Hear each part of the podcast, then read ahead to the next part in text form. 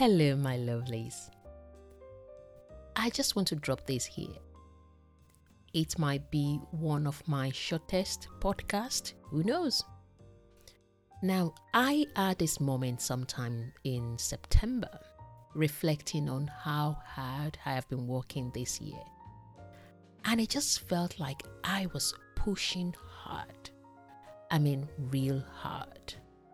I found myself in a different toxic environment that really stretched my emotional intelligence and resilience. And I was moved to the point where I had no other choice than really to be kind to myself. So I asked the question Aji, 2023 is almost over. What will you do to make it memorable? If most of your 2023 has been anything close to what I've described, you're not alone. Let's dive in into this show and let's talk about it.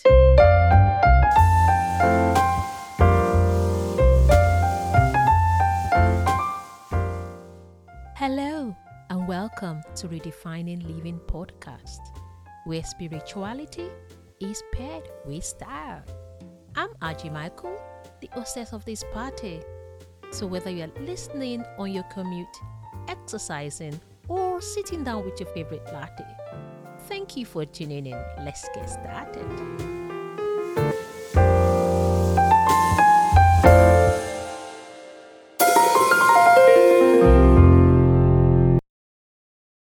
Welcome back, my friend. Let me ask you again 2023 is almost over. What will you do to make it memorable? Now, most of what we do is habit. If you do something enough, it becomes automated and a habit. So it's easier to get into the business as usual. Then life becomes an autopilot and everything becomes a routine. Wake up, go to work, or log onto your PC if you work from home. Maybe you run around for your family or friends, eat, sleep, and the cycle continues. The problem with habit is this it stays with you and you do the same thing repeatedly. Sometimes habits or routines can stand in our way. That's why I want to challenge you to reflect on this question What will you do to make 2023 memorable? I mean, unforgettable, special, significant, historic. Not for anyone, but really for you. Now, I'm going to let you into a secret. So, up until about two months ago, I couldn't swim. Yeah, you heard it right.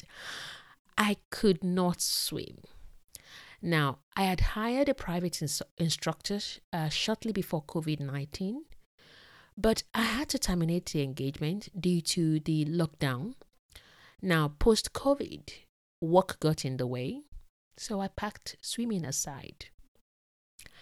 In 2022, I joined a group class, but I found reasons why it wouldn't work for me. And again, I ended the engagement. But when I began to ponder on this question a couple of months ago, what is one thing that I can do for myself to make 2023 a memorable year? Swimming came to mind. My friend Faye shared helpful swimming tutorials with me. But again, practice is necessary for something to happen. So I joined a health club.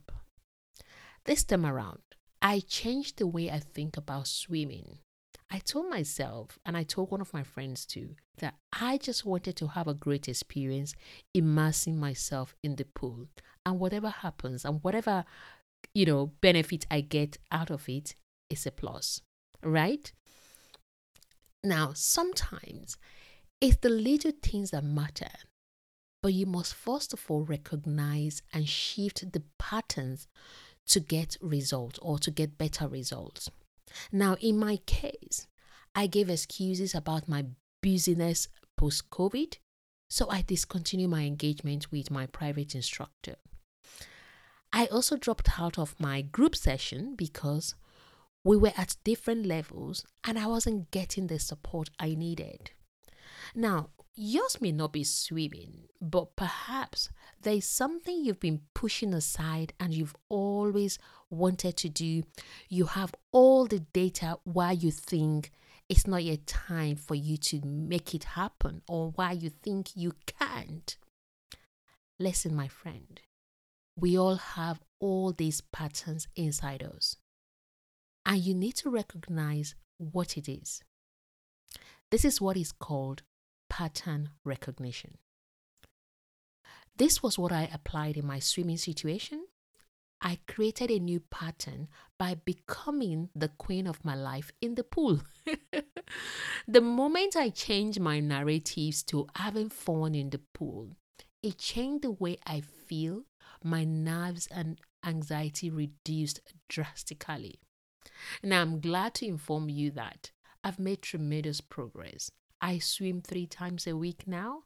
And now, aside from swimming, I've made other life choices in my last in this last quarter, and I'm excited about how I'll grow through them.